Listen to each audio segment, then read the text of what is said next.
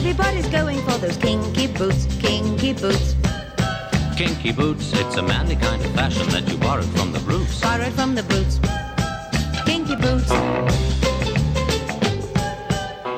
Hello, everyone, and welcome to Kinky Boots. I'm Ken Moss, I'm Simon Exton. and this week we're on to Series 1, Episode 11 of The Avengers Please Don't Feed the Animals.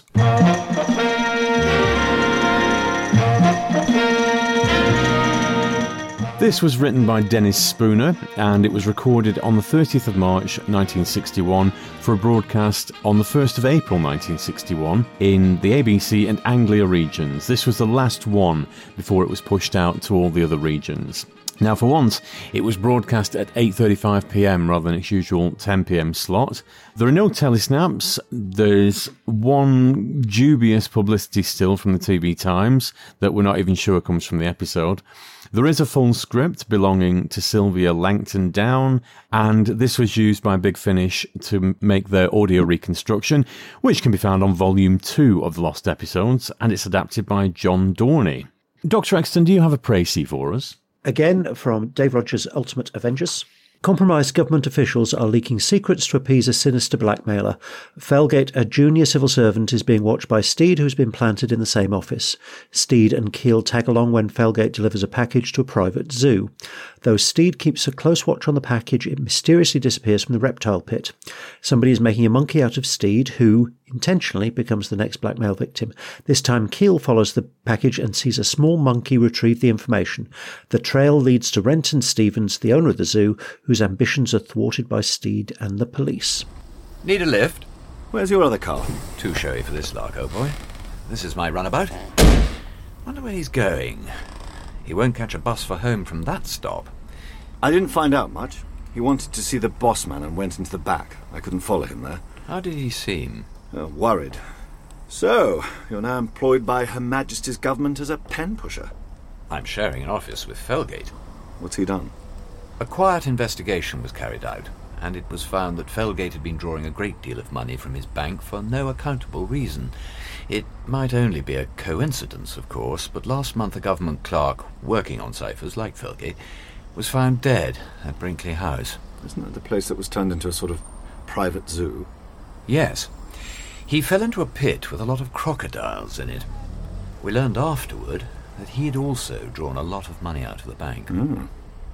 So, what are you going to do? I'm hoping that whatever is happening to him might happen to me.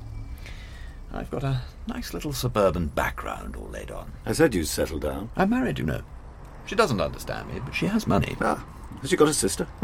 Look, he's getting on that bus. Let's follow him. What have we got in terms of alumni? Do we have any Who alumni? We do. The major star of this is Tenniel Evans, who was Major Daly in the Carnival of Monsters. He was in a lot of TV and particularly telefantasy. We'll see him again another three times in the Avengers as we go through. Wasn't he in the Navy Lark? He was he was in the Navy Lark. Um, he appeared in Knights of God, in Raven, in The Ghosts of Motley Hall, Randall and Hopkirk Deceased, Undermind, and in two episodes of Out of the Unknown, Suckerbait and The Prophet. Um, and one of those still exists, Suckerbait. It's an extremely good episode. He was also a direct descendant of Mary Ann Evans, who's better known as George Eliot, the authoress of Mill on the Floss, Middlemarch, and Tenniel Evans himself ended up being ordained. Well, I didn't know any of that. We also have Charlie Bird, who will appear in three more episodes of The Avengers. He was in the 1950s version of The Invisible Man and the Out of This World episode The Dark Star. Carol Boyer was in the Out of the Unknown episode Random Quest. Alistair Hunter was in the Mystery and Imagination episode of The Devil's Piper and also the Quatermass and the Pit film. And Richard Neller will appear in five more episodes of The Avengers. Yes, he was the perennial extra, and his name they kept getting wrong. It was uh, ER and OR. It, OR is the correct spelling, but it was ER a few times, I believe. You really enjoyed this one, didn't you? Because I know you were looking forward to to revisiting it. I did with the with the zoo and the trained monkey. It, it had a, a real element of Avengers whimsy about it. The blackmail plot and all the setup was a little bit pedestrian, to be perfectly honest. It's it didn't grip me. And I really wanted it to because you'd really sung about this. And it was very good. And I liked the setting and all the characters were well rounded. But I just started drifting a little bit.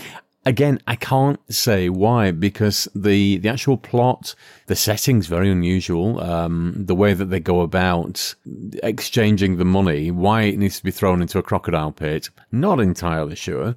But it was all very interesting and, and different and a far cry from the run of the mill sort of investigative dramas that you, you got at the period and indeed after that for, for a long time. I just can't say why it wasn't entirely there for me.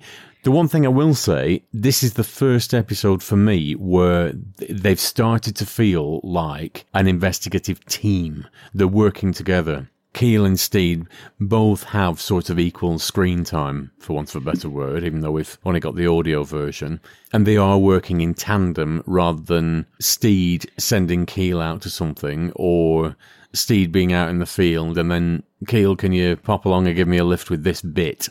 They were very much together as a team for this. Yeah.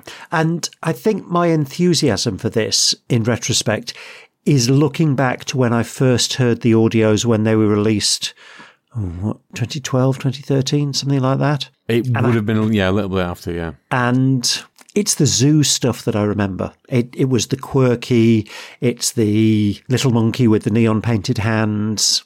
That's the bit I remember. The slightly dull and very conventional blackmail plot.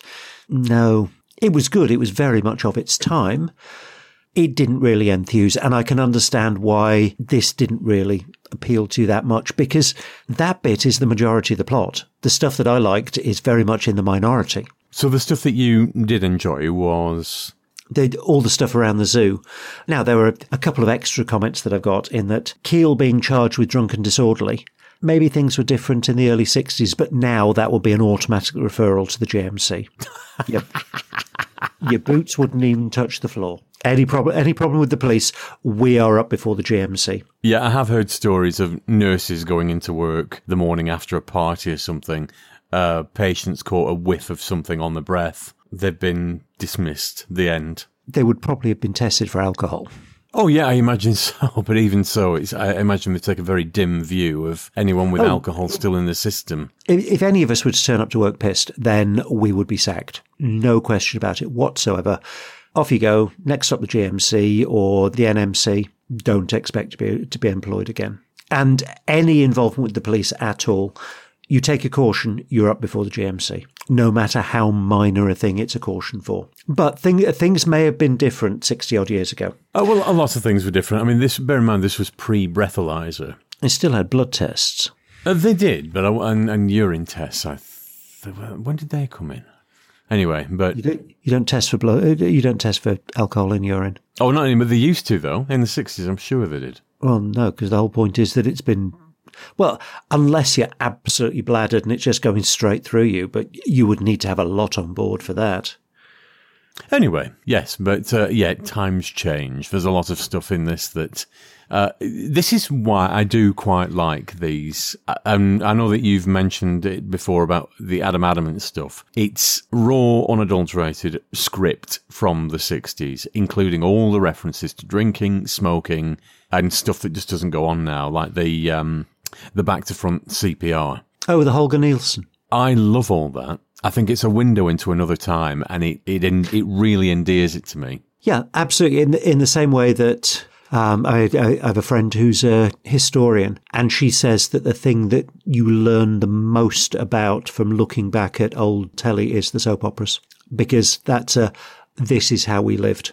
And, you know, 50 years' time, people will look back on EastEnders and Coronation Street and not look at the storylines, but will be looking at the things in the background. So, washing up and kettles and things that may may or may not still be being done or being done in a different way. Well, I recently rewatched the first episode of Coronation Street and I love it. I live in a terraced house and so all that sings back to a time that I was never a part of. But there were coal fires and people with droplet tables in the living room where everybody they lived eight and just everything happened in one room in a terraced house in those days.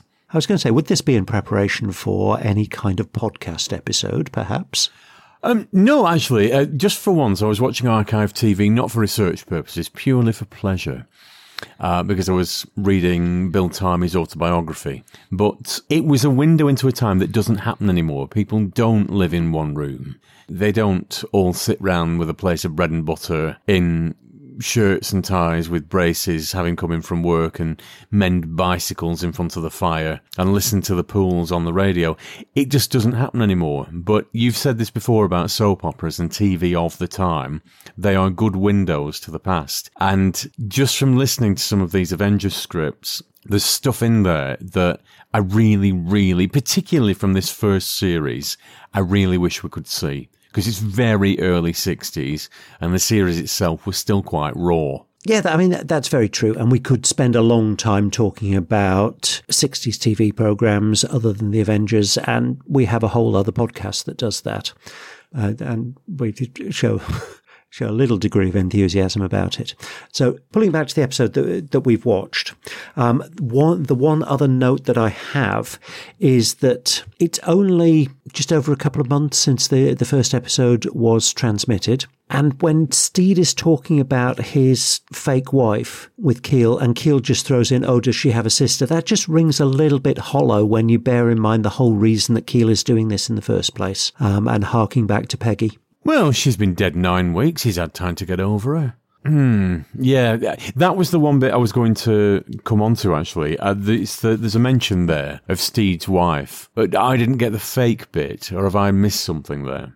Yeah, Steed has a fake wife, which is the whole reason that he's able to be blackmailed by the strip club. Because if he didn't have, if he didn't have a wife at home, then it would just be single bloke in a in a strip club. And where's the blackmail potential in that? I'd taken it that he really did have a wife. I, I skipped over that bit. But like I say, I zoned in and out of this episode and I don't really, I feel a bit unfair when that happens, but it's like anything. If it doesn't grip me, it doesn't grip me. I was going to say, to be perfectly honest, the memory does cheat on this one because I remember loving it when I heard it first time around.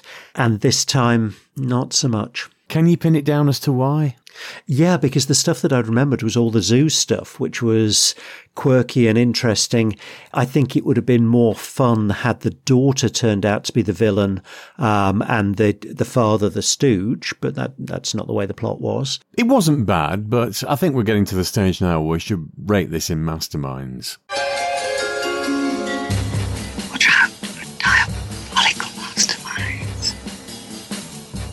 For all it wasn't as great as I remember, I did really enjoy the episode. The zoo stuff was was marvelous. The blackmail plot was well done and it was of its time. It's just it just wasn't particularly exciting, but I'm still going to give it a 4. Yeah, I, because I did the zoning out thing, I'm going to give it a three. But there's nothing particularly wrong with it. This is why I, I feel bad about that sometimes. The thing about these big finish things, and it's a testament to the scripts that were written back in the early 60s, they are, they conjure up the images, and that's, you know, Big Finish's sound design, of course, but they, they transport you to that world. And the dialogue's very good. And the stories, by and large, are, they are quite good. But inevitably, not all of them are going to land as hard as, as others. So yeah, it's a three for me, but, uh, I, I think it's a lot of the time, it's down to personal taste. Yes.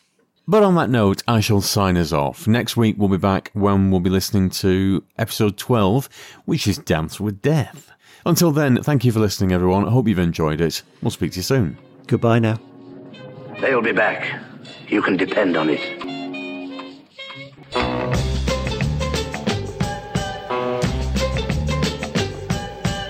Kinky Boots featured Simon Exton and Ken Moss, with thanks to Studio Canal, Big Finish Productions, and Alan Hayes. Title music was performed by Honor Blackman and Patrick Macnee, and the program was produced by Maverick Productions.